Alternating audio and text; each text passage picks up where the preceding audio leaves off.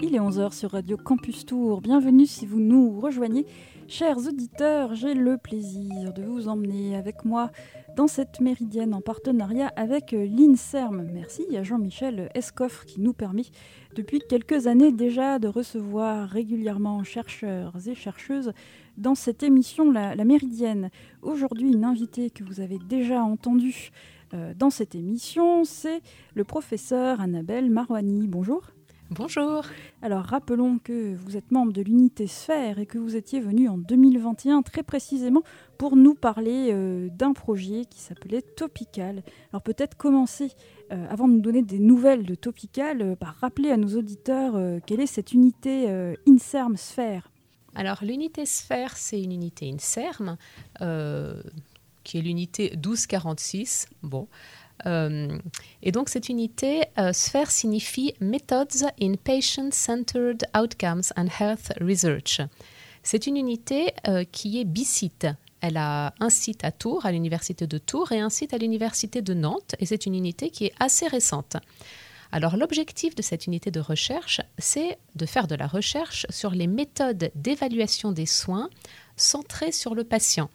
C'est-à-dire qu'on essaye euh, de prendre en compte dans les, essais cliniques euh, le patient de façon globale. Le patient, pas seulement sur les organes qu'on cherche à traiter, mais euh, sur son estime de soi, sa qualité de vie, ses souhaits, son bien-être, son environnement, ce qu'on appelle le personsome, c'est-à-dire toute la personne et tout ce qui est son environnement également.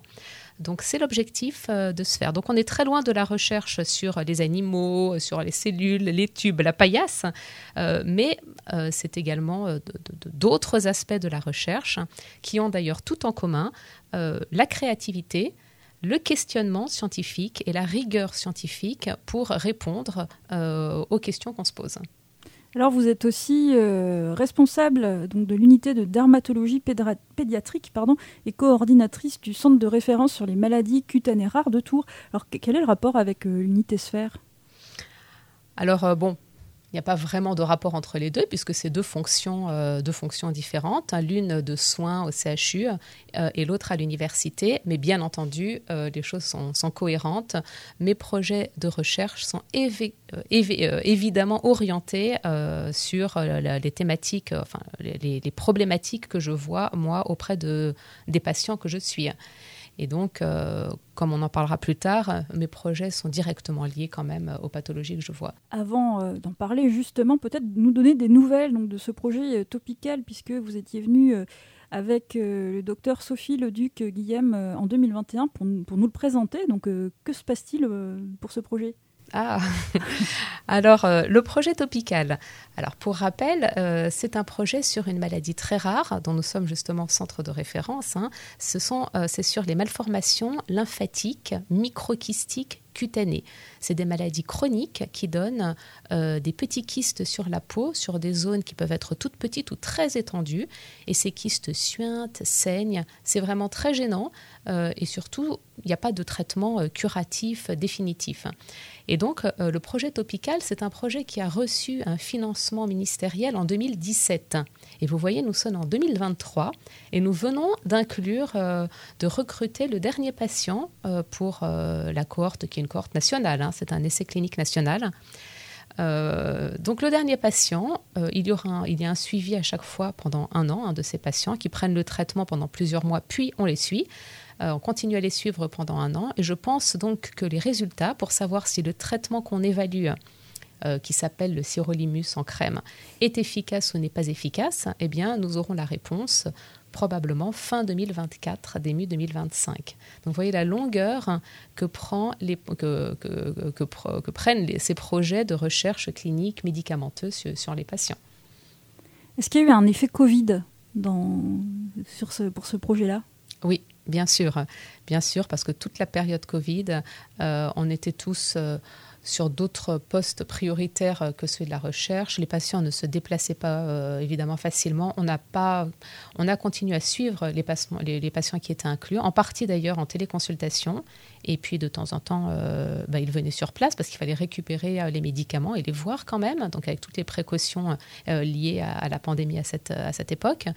Euh, mais on a beaucoup moins recruté partout en France. Donc, bien entendu, vous avez raison, les projets de recherche sont très longs, mais on a perdu euh, au moins un an, sinon deux, euh, du fait de cette pandémie dans le projet de recherche, bien sûr.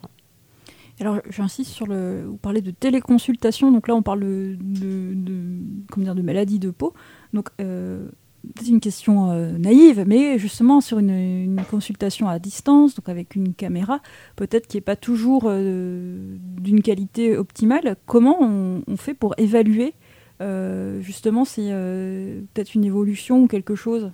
Bah ça, c'est une bonne question parce que la, téléconsultation, la télémédecine a le vent en poupe et en particulier euh, la téléconsultation en dermatologie a vraiment le vent en poupe, puisqu'on se dit ah bah, c'est facile, on voit euh, une image, un diagnostic, un suivi, mais ce n'est c'est terriblement réducteur.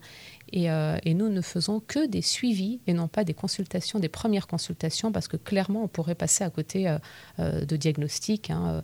Il faut voir les gens une première fois en chair et en os pour avoir un bon diagnostic. Ça, c'est mon avis euh, tranché euh, sur, sur cette question-là. Alors les consultations étaient essentiellement des suivis avec des photos et euh, plusieurs photos sur différents angles et puis des appels téléphoniques. Je pense qu'on a, on a limité les risques et on a l'évaluation a dû être correcte, je pense, grâce à la, multiplicité des photos et, et au fait de, de, prendre le temps de discuter. Mais c'est sûr que ce n'est pas une photo, un diagnostic, un suivi. Hein. Surtout ne pas se réduire à ça si on veut faire de la bonne médecine. Mais alors ça veut dire que sur les, sur les photos, c'est les, les patients qui sont mis à contribution? Ah oui, c'est les patients. Alors en fonction de la zone, les patients, leurs familles, leurs aidants, leurs proches qui prennent les photos, bien sûr. Alors il y a, il y a surtout des enfants qui sont inclus euh, dans ce protocole. Euh, donc euh, pour, la majorité, c'était les parents qui prennent les photos de toute façon. Hein. Et on leur, on leur expliquait les angles, les distances, plusieurs distances pour avoir la meilleure qualité et la meilleure reproductibilité possible. Oui, non, c'est intéressant. Et, après, sur la, comment dire, sur la formation des, en cours, peut-être des, futurs dermatologues, est-ce que c'est inclus cette, cette idée de. Parce que j'imagine que sur peut-être lire une image, une photographie, c'est pas forcément la même chose que d'avoir la personne en vivant euh, devant soi. Du coup, comment est-ce qu'on apprend ça? Ah, bah, C'est une très bonne question. Parce que c'est vrai que les sujets d'examen des étudiants, c'est toujours euh, des photographies. Hein. Euh, c'est pas sur des patients euh, qu'on fait les examens avec les QCM. Quoi. donc, il y a des photographies, mais il y a beaucoup de données cliniques qui permettent de pallier le manque de visibilité de la personne.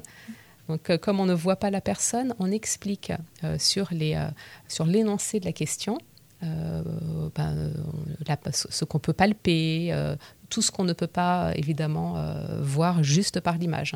Donc, on l'explique dans l'énoncé. Mais quant à la question de la formation sur la téléconsultation, ça ne fait pas partie du cursus des, en dermatologie, en tous les cas, des items d'évaluation. Donc c'est plus en post euh, enfin après les six ans d'études, hein, durant l'internat, que, ça se fait au fil de l'eau dans la pratique euh, euh, au CHU, quoi, dans les, dans les hôpitaux et auprès des médecins formateurs. Hein. C'est comme ça que ça se fait, c'est un peu une, formation sur le tas. D'ailleurs, puisque vous, soulignez qu'avant de se lancer dans la téléconsultation, c'est bien de voir les gens en vivant avant, peut-être justement que c'est pas si mal que la téléconsultation ne soit pas d'emblée euh, présentée comme une, solution. Si vous pensez qu'il faut d'abord avoir suffisamment d'expérience, de recul pour pouvoir l'utiliser comme un outil. Oui. Alors maintenant, c'est vrai qu'on manque tellement de médecins et notamment de dermatologues qu'on se dit si on arrive à avoir des téléconsultations, est-ce qu'il vaut mieux une téléconsultation ou rien du tout? Voilà, puisqu'on est en manque hein, de, médecins en France, en, en particulier de dermatologues euh, dans notre région. Donc on se dit parfois, bah, si une téléconsultation est plus rapide euh, qu'une consultation et qu'on peut en fournir davantage, est-ce que ça vaut pas le coup quand même d'en faire? Mais c'est quand même de la médecine au rabais et c'est dommage. Donc moi, je, je, je privilégierais, je, enfin, je, pense que l'idée serait de quand même euh, voir une première fois les personnes vraiment en chair et en os. Et pour le suivi, pour les patients qui sont très éloignés, etc., ça peut être une aide que d'avoir une téléconsultation, parce que c'est vrai que parfois les personnes sont quasiment guéries, donc les faire revenir à les 130 km pour revenir et constater que tout va bien. sur le plan d'économie, d'écologie, de, de, toutes les ressources, c'est bon, quand même parfois un peu inutile. D'ailleurs, comment c'est vécu par les, patients, ces téléconsultations? Est-ce que euh, ils ont, ils ont peur que ce soit pas une vraie consultation? Alors nous, on ne fait pas beaucoup justement euh, à l'hôpital Clocheville. Hein. Moi, je, suis responsable de l'unité de dermatologie euh, pédiatrique. On ne fait pas de téléconsultation. la téléconsultation, on reçoit des images hein, par les médecins et par les patients parfois. Et donc ces images, c'est plus pour trier la file d'attente en fait. C'est plus un tri de l'urgence, mais on va voir les personnes. Donc, et après, éventuellement, on leur dit écoutez, si tout va bien, on se téléphone, on envoie une photo, et alors on organise de façon euh, un petit peu informelle le, suivi par téléconsultation si jamais euh, la personne habite loin et voilà. Bien, merci déjà pour toutes ces, précisions. Euh, je vous propose de faire une pause musicale avant de, pouvoir parler peut-être du nouveau projet que vous souhaitiez présenter dans, dans, cette émission, Annabelle Marouani. On va écouter euh, Clara Isé. Le monde s'est dédoublé et on se retrouve tout de suite après sur Radio Campus Tour. C'est la Méridienne sur le 99.5 FM.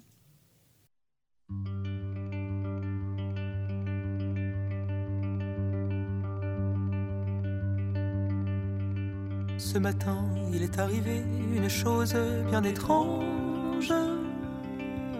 Le monde s'est dédoublé je ne percevais plus les choses comme des choses réelles. Le monde s'est dédoublé. J'ai pris peur, j'ai crié que quelqu'un me vienne en aide. Le monde s'est dédoublé.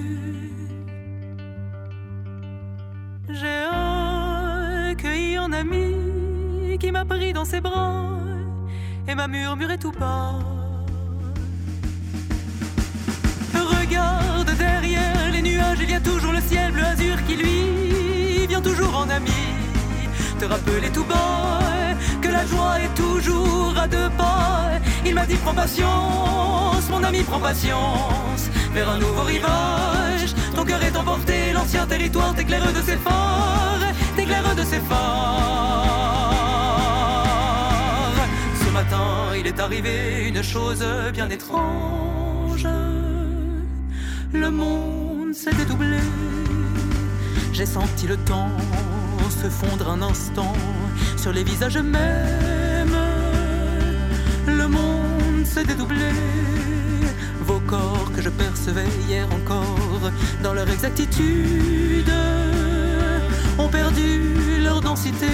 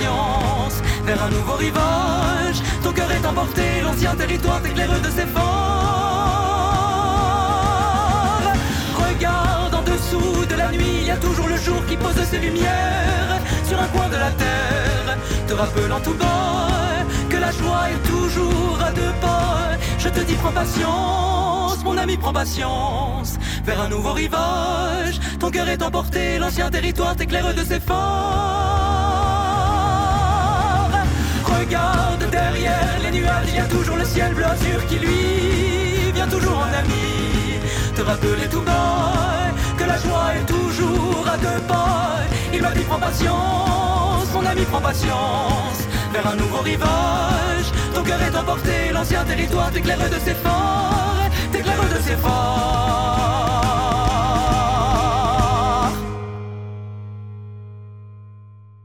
C'était Clara Isé sur Radio Campus Tour dans la Méridienne avec moi en studio, mon invité, le professeur Annabelle Marouani. Donc, vous représentez ici l'unité sphère, unité INSERM, dans le cadre de notre partenariat avec l'INSERM euh, je ne sais plus si c'est Centre-Val de Loire ou Grand Ouest. Voilà, on, me pardonnera en haut lieu si je me trompe.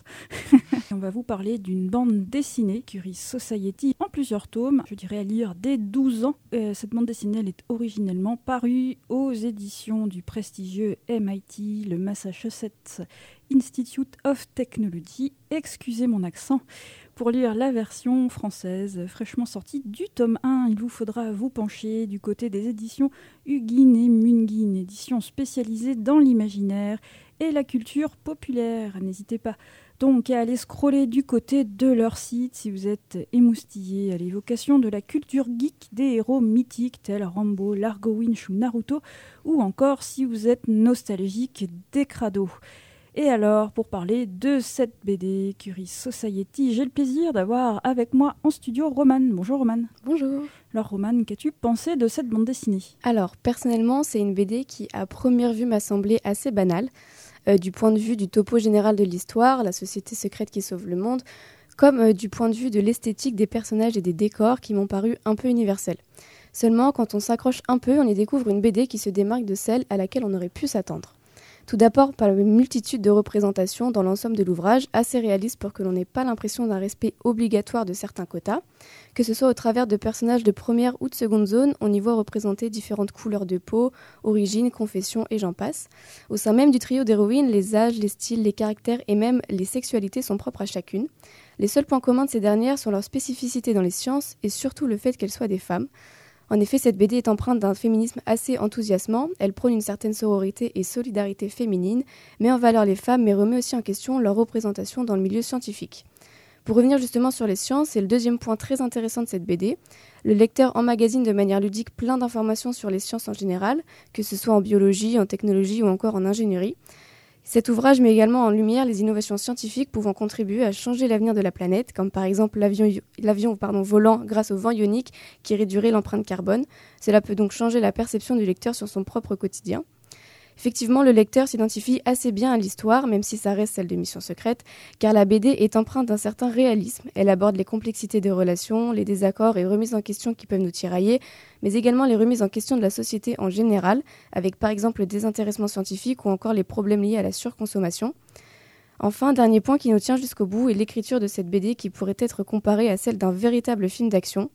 Le lecteur est happé par un livre rythmé qu'il transporte à différents moments, avec notamment des flashbacks, différentes conversations parfois extradégétiques, mais aussi différents événements inattendus, ce qui laisse un suspense jouissif s'installer et investit le lecteur d'un vrai mystère. Eh bien, merci Roman euh, pour cette chronique euh, de Curious Society. Quant à moi, j'aimerais euh, insister sur le fait que dans, dans, cette bande dessinée, il y a aussi donc des personnages de méchantes, mais des vrais personnages de méchantes c'est-à-dire des, euh, des, femmes qui sont scientifiques et donc, euh, chance, elles ne meurent pas au bout de ce premier tome. Donc c'est quand même euh, assez rare pour être souligné. On voit là des personnages qui changent un peu aussi de ce qu'on peut trouver dans les comics ou dans les bandes dessinées. C'est-à-dire des personnages féminins qui sont soit toujours gentils, euh, soit euh, méchante mais bête et qui, qui, meurt assez rapidement. Donc là, c'est intéressant. C'est vrai sur le côté peut-être euh, un peu attendu que tu mettais en, évidence. Moi, par moments, j'ai l'impression que c'était c'était un calque, c'est-à-dire qu'on retrouve mm. peu ou prou les, les, structures qui existent déjà dans plein de bandes dessinées. Et là, la différence, c'est qu'au lieu d'avoir que des personnages masculins, bah, c'est que quasiment des personnages féminins. Alors peut-être que c'est dû au fait que c'est le premier tome et peut-être que ce sera euh, un peu différent dans les, dans les tomes à venir. Hein, on rappelle que le, tome 2 est déjà sorti en anglais, si vous lisez euh, en anglais, euh, sur le, le, site des presses du MIT.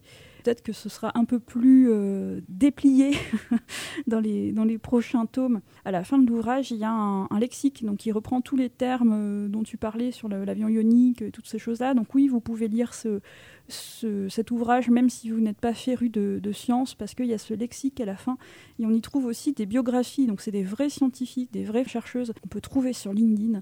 Euh, voilà, donc c'est intéressant aussi, euh, toujours dans, l'idée de faire lire cet ouvrage peut-être à des, à des jeunes lectrices, c'est de leur montrer que euh, bah, dans les bandes dessinées, il y a aussi des personnages féminins intéressants, positifs ou négatifs, mais surtout que dans la vraie vie, il y a aussi des femmes très brillantes, chercheuses qui existent vraiment c'est pas que de la fiction. Peut-être que tu veux nous, nous rappeler euh, le titre de l'ouvrage, les auteurs, où est-ce qu'on peut le retrouver? Alors l'ouvrage s'intitule Curie Society. Euh, les auteurs donc Iser Einhorn, Adam Staffaroni, Janet Harvey et Sonia Liao. Et c'est un ouvrage qu'on peut retrouver aux éditions Ungin et Mungin et pour ceux vraiment motivés euh, sur le site du MIT. Merci Romane. Radio Campus Tour. Les radios associatives, heureusement que ça existe. Radio Campus Tour. Mais euh, malheureusement, elles n'ont pas forcément la force, l'impact que devraient qu'ont les médias nationaux. 99.5 FM. Les médias ont un rôle à jouer, un grand rôle, tant qu'ils n'appartiennent pas tous à Bolloré. Radiocampustour.com professeur Annabelle Marouani. Alors peut-être euh, souhaitiez-vous euh, mettre en avant quelques projets euh, autres de l'unité sphère?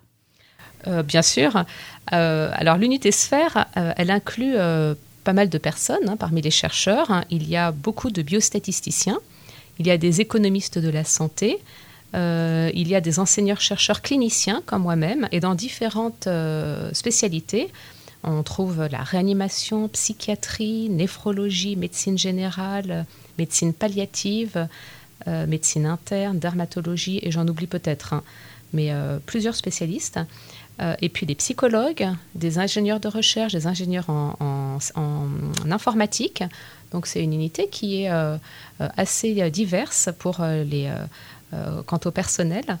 Et, donc euh, plusieurs, il y a bien sûr de très nombreux projets de recherche. Je vais en citer juste quelques-uns pour qu'on puisse euh, se faire une image. Donc, il y a une, par exemple euh, une étude sur les méthodes, enfin les, designs, on dit les méthodes des, essais cliniques dites en cluster, c'est-à-dire qu'on ne prend pas le patient comme, comme unité de recrutement et de mesure, mais des centres. Ça peut être des CHU, ça peut être des cabinets médicaux, ça peut être voilà. Donc ça c'est par exemple, une des études. Une deuxième, c'est une étude sur les différentes facettes euh, psychologiques, sociologiques euh, des personnes qui souffrent d'addiction au jeu.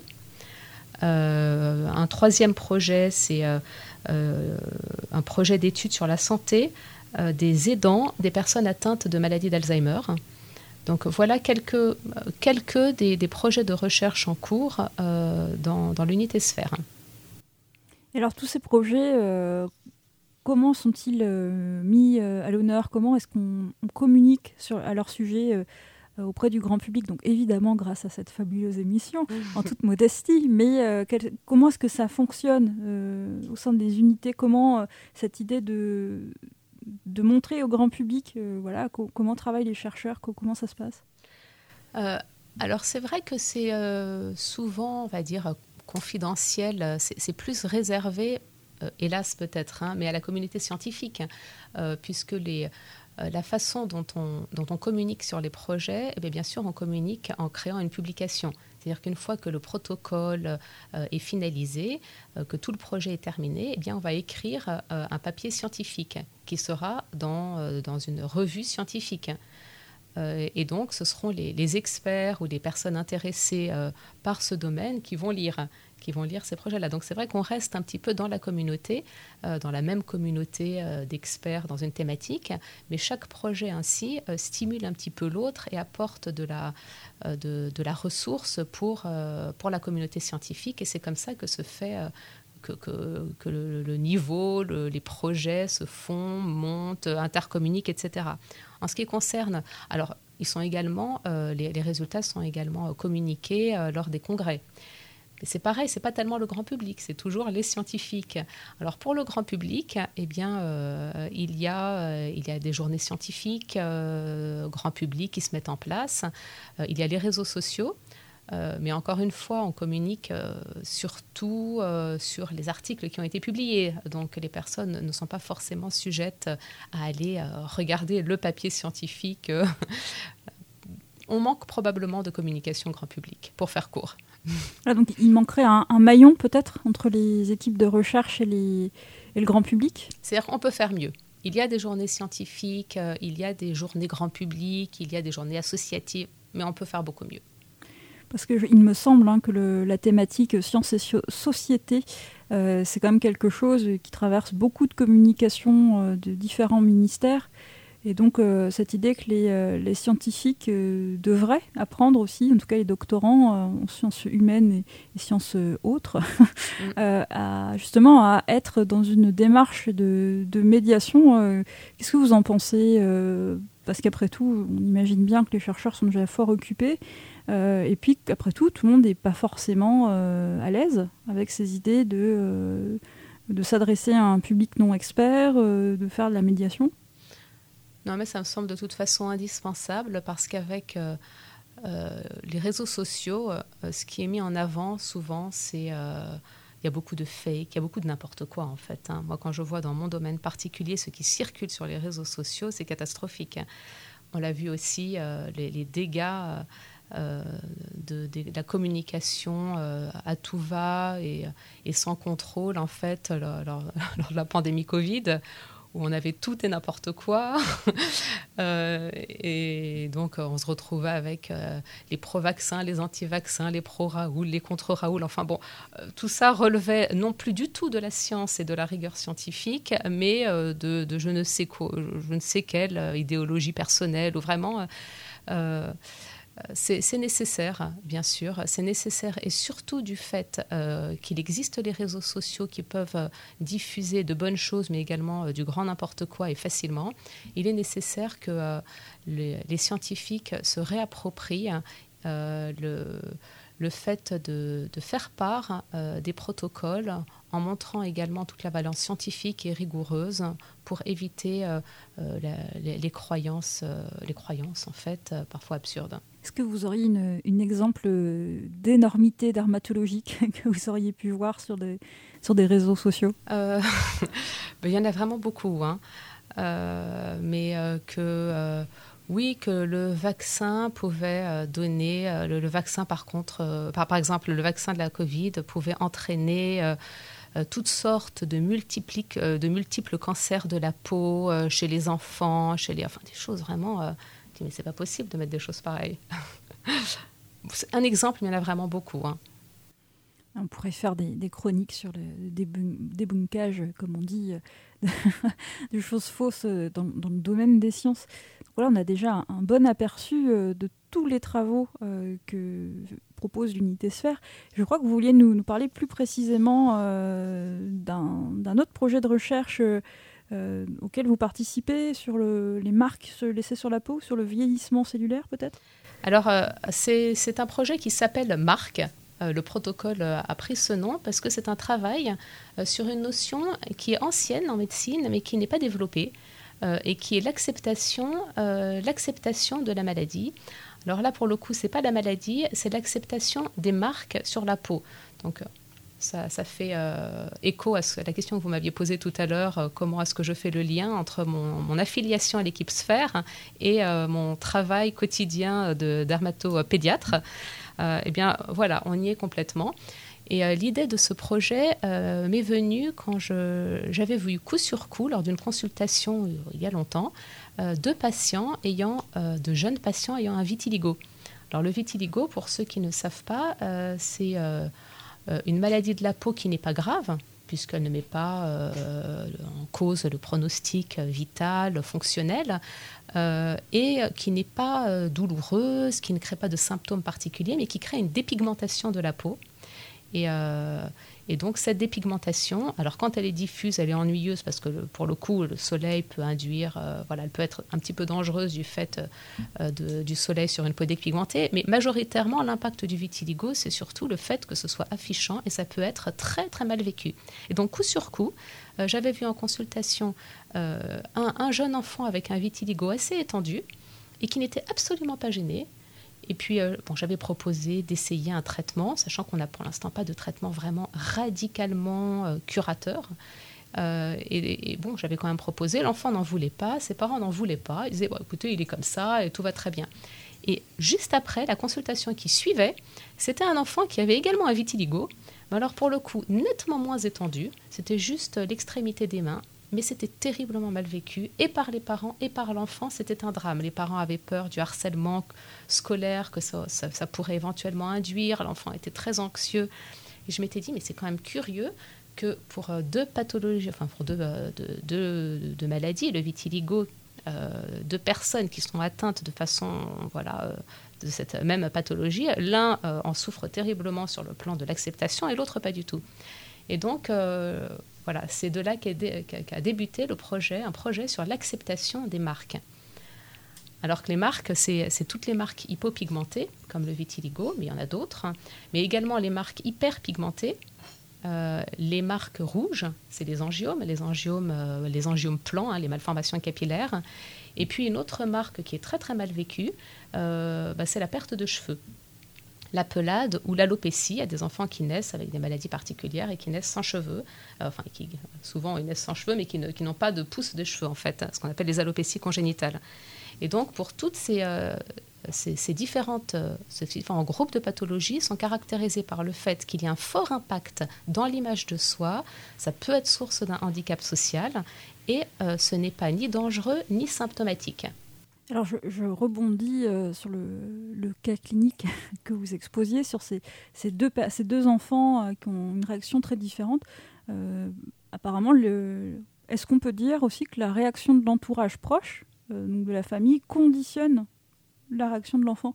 Parce que dans les situations que vous présentez, on a un enfant euh, qui accepte, des parents qui, sont, euh, sont bienveillants aussi euh, à cet égard-là. De l'autre côté, on a l'inverse. On a des, un enfant qui le vit très mal et des parents qui angoissent beaucoup.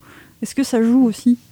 Bien sûr que ça joue. Alors les parents veulent toujours le bien de leur enfant. Mais chacun a son propre vécu, a ses propres angoisses, a ses propres projections pour l'enfant. Certains sont plus insouciants que d'autres, et bien entendu que ça joue beaucoup. Et donc justement, ça fait partie dans sphère de ce que je disais, c'est-à-dire l'évaluation de la personne, du patient, mais de son entourage. Et donc l'objectif de ce projet sur l'acceptation, sur l'acceptation des marques, ce projet marque, c'est d'abord pour commencer de créer une échelle d'évaluation de l'acceptation puisque pour ensuite mettre en place euh, des protocoles de soins, il faut déjà pouvoir évaluer les choses. Et donc, on met en place une échelle d'évaluation.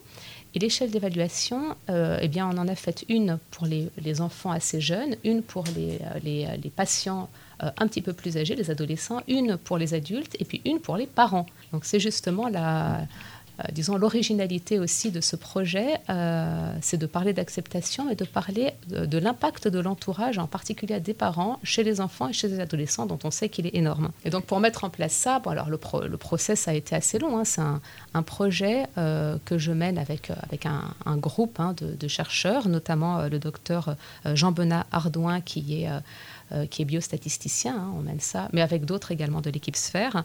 Donc on a reçu un financement de la Société française de dermatologique et de la Fédération hospitalière de France en 2016 pour vous dire que les projets, c'est très long à mettre en place.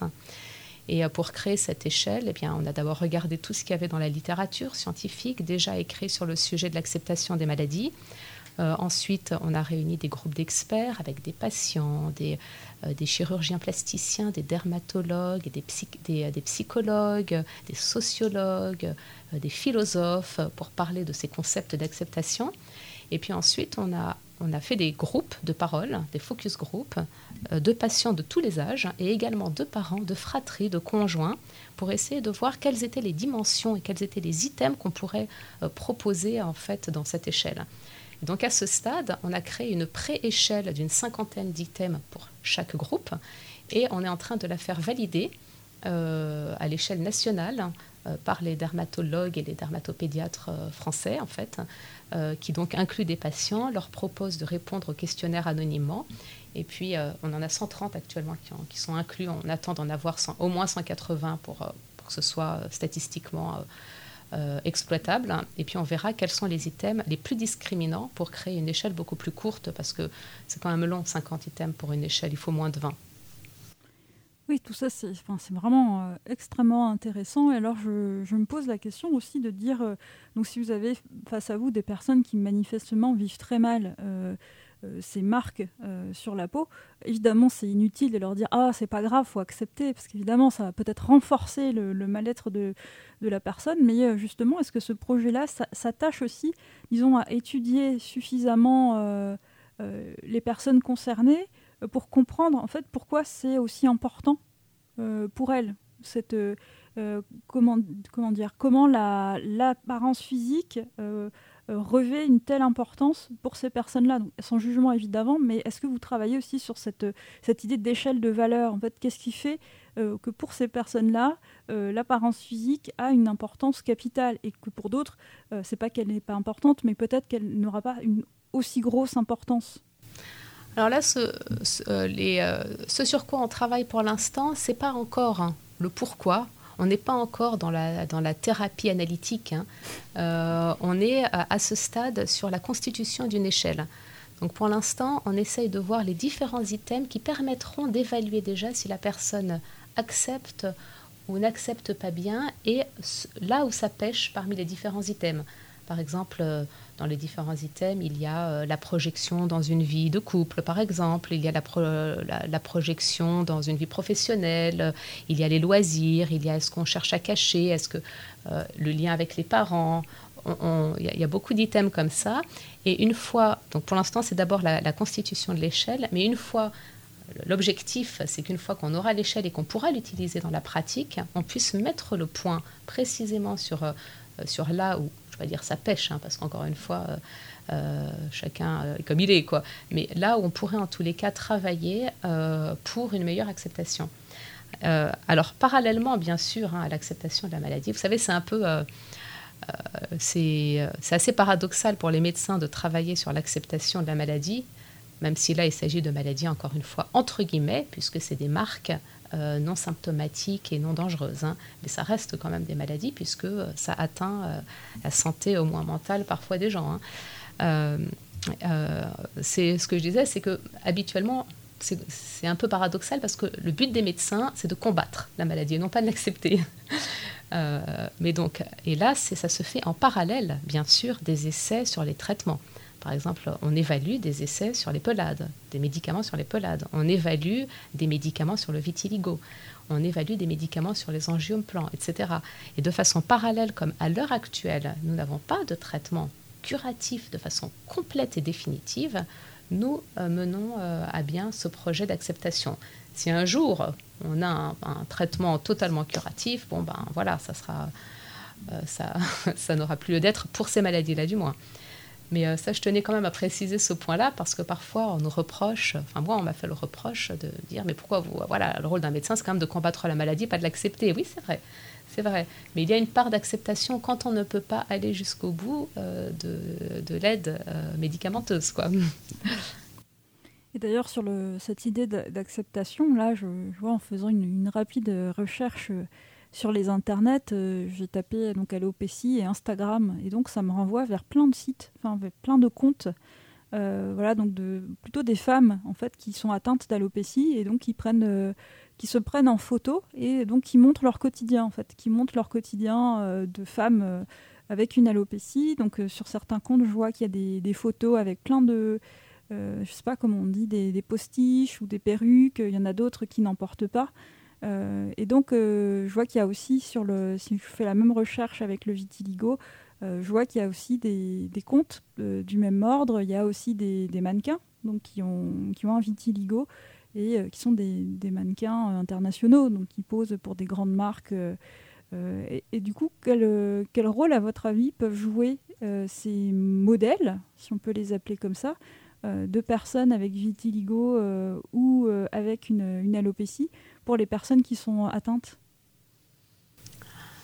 Euh, Probablement que ça peut être aidant parce que moi j'ai vu, euh, euh, j'ai vu plusieurs jeunes patientes qui me disaient que atteintes de vitiligo, qui faisaient référence à ce modèle à, ce top modèle qui a un vitiligo et qui disait que voilà, ça, les valorisait quand même de savoir qu'il y avait aussi des, personnes considérées comme extrêmement belles et, mises dans la lumière et qui avaient également cette pathologie. De la même façon, moi j'ai vu des, jeunes, des jeunes adolescentes qui portaient toujours une prothèse capillaire à cause d'une pelade perte complète de cheveux, et qui un beau jour ont décidé d'en faire euh, une force.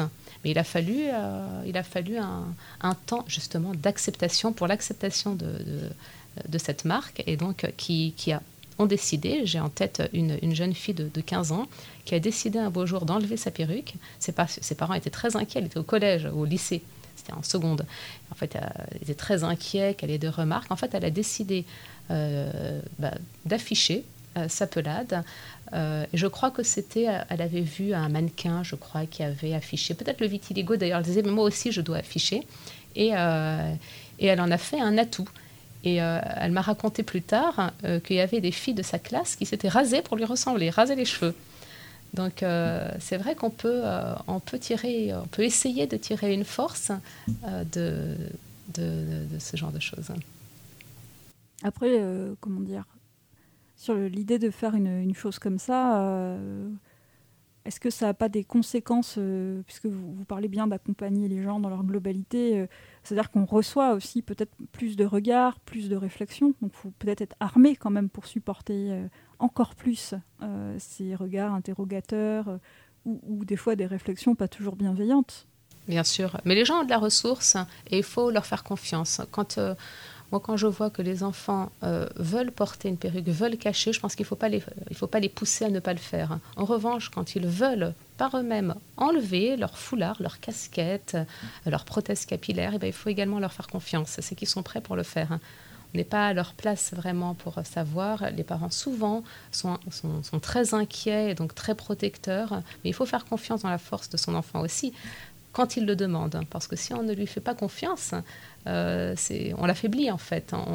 On, lui met sa, vulnérabilité en avant. Donc c'est important euh, d'être très à l'écoute en fait. Et je précise que la pelade et le vitiligo, euh, toutes ces maladies atteignent le garçon aussi. Hein, et c'est très très mal vécu également chez les garçons. Je propose de faire une, nouvelle pause musicale dans cette émission. Alors justement, c'est le choix de notre invité. Alors qu'est-ce que, qu'est-ce que vous aimeriez nous faire écouter? Euh, une très belle chanson de Yasmine euh, Lévy. Voilà, et peut-être un mot sur cet artiste. Qu'est-ce que vous aimeriez en dire? Eh ben, écoutez, à vrai dire, je ne le connais pas bien, mais euh, j'ai découvert quelques de ces, de, de ces chansons et je les trouve très belles, très inspirantes. Alors, on écoute ça sur Radio Campus Tour.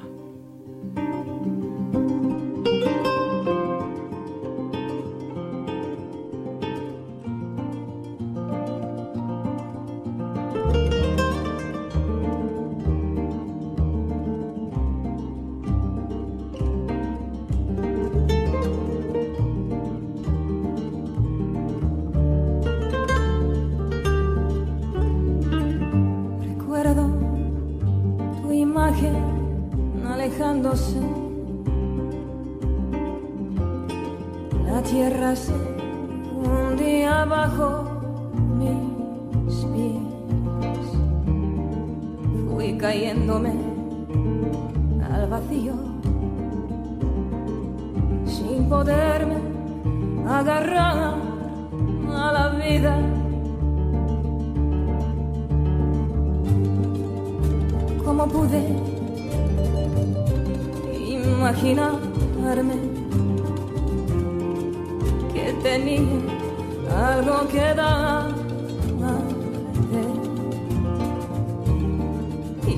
adultitud, en tu plena juventud.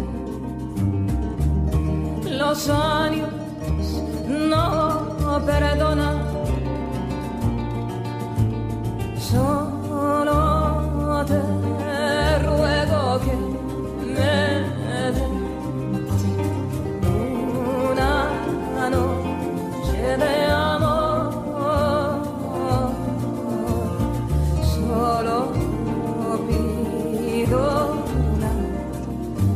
Que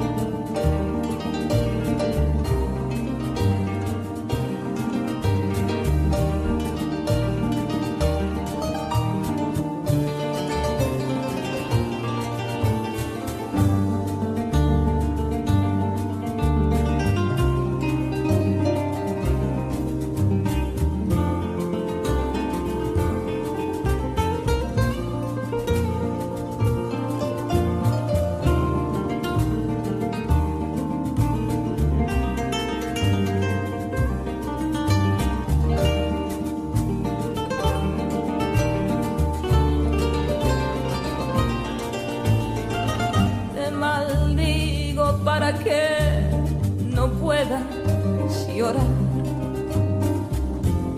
Que tu corazón se vuelva una piedra. Que tu alma pierda su alegría a la vez que mi cuerpo envejece.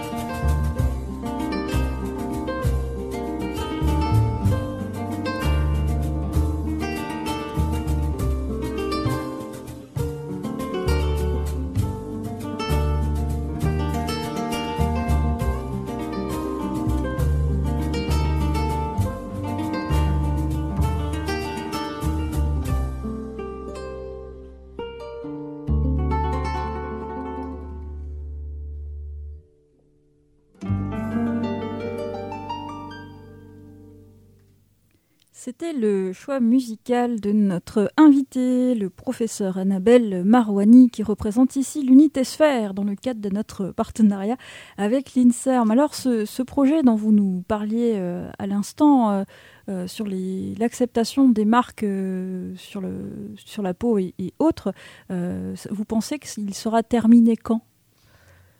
Car la recherche prend du temps. La recherche prend du temps, il ne faut pas aller trop vite, mais bon, euh, il ne faut pas brûler les étapes, euh, mais ce serait bien que ça aille un petit peu plus vite. Euh, je, là, pour l'instant, nous avons à peu près 130 euh, euh, groupes familiaux, ce qu'on appelle des clusters familiaux, c'est-à-dire famille, en fait, un patient et son entourage proche qui a répondu. qui ont répondu à, l'enquête et on en attendrait euh, 180 à 200 pour pouvoir euh, être un peu discriminant sur le plan euh, statistique. Ensuite, il faudra passer un peu de temps pour, euh, euh, pour euh, faire le tri euh, de, des items qu'on garde et des items qu'on rejette pour aboutir à peu près à 20 items, c'est euh, enfin 20 maximum. Euh, une échelle euh, d'évaluation ne doit pas être trop longue, sinon on ne peut pas l'utiliser en pratique. Parce que quand on voit les gens lors d'une consultation, les consultations prennent énormément de temps et on ne peut pas passer tout son temps à, mesurer des échelles. Donc euh, il faut que ce soit euh, 20 items maximum. Donc euh, allez, euh, à la louche, je dirais euh, fin 2024. J'espère que je pourrais peut-être revenir à ce moment-là pour euh, en, donner euh, des résultats. Eh bien, d'ici là, euh, une, dernière question euh, dans cette méridienne. Euh, voilà, donc vous- nous parliez euh, d'acceptation, mais quelle est la, différence avec le, travail euh, de deuil dont on entend parfois aussi abondamment parler sur les réseaux sociaux et autres? Alors, bah, c'est une très bonne question, puisque ce travail de deuil, souvent, on le fait après des, traumatismes, ce qu'on appelle la résilience. La résilience, elle est beaucoup décrite lors des, catastrophes et en médecine après des traumas. C'est-à-dire, par exemple, si on a une brûlure et qu'on a des cicatrices post-brûlure, alors il y aura euh, une résilience euh, qui doit se mettre en place, à savoir d'abord un, certain travail de deuil, puis une ré- réappropriation euh, de son corps, de son visage ou de sa peau, de son, assurance personnelle, de son estime de soi. Voilà, se réapproprier tout ça pour remettre en place une, qualité de vie améliorée. Euh, alors l'acceptation, c'est pas tout à fait pareil puisqu'il n'y a pas forcément de notion de deuil. hein. On n'est pas dans la résilience, on est euh, à une image, dans une image, euh, on accepte, on accepte bien, on accepte mal, on accepte T. Et ça peut varier dans le temps. Et l'objectif, bien sûr, bien sûr, sera de voir chez les personnes qui ont, qui ont des marques affichantes de la peau, quelle est l'acceptation à différents temps de leur vie de suivre ça et bien entendu d'avoir également des, des protocoles de soins pour permettre aux personnes qui acceptent mal bah, de l'accepter mieux. Ça sera d'autres projets de recherche ultérieurs dans ce sphère. Eh bien, nous vous inviterons avec plaisir pour en, parler euh, également. Merci à vous, euh, Annabelle Marouani, d'être venue dans cette méridienne euh, Radio Campus Tour. Nous sommes au de Lyon. N'hésitez pas, auditeurs, auditrices, à venir nous voir et qui sait peut-être être bénévole. Hein. Vous pouvez proposer une émission sur nos ondes euh, voilà, je rappelle que cette émission sera rediffusée aujourd'hui même à 17h, écoutable à volonté en podcast sur notre site radiocampustour.com. Je remercie également Jean-Michel Escoffre euh, de l'INSERM qui nous permet d'avoir euh, tous ces invités dans la Méridienne. Il reste à vous souhaiter une excellente journée. Merci beaucoup Mélissa, merci à tous. Radio Campus Tour 99.5 FM. Et puis nous voulons être écoutés. Vous, vous êtes le, pour les personnes sans voix. Par exemple, moi, je suis sans voix. Vous, vous êtes là pour nous défendre. Les médias sont là pour nous défendre. Radiocampustour.com Pour euh, dire tout haut ce que nous disons euh, dans les coulisses. Radiocampustour.com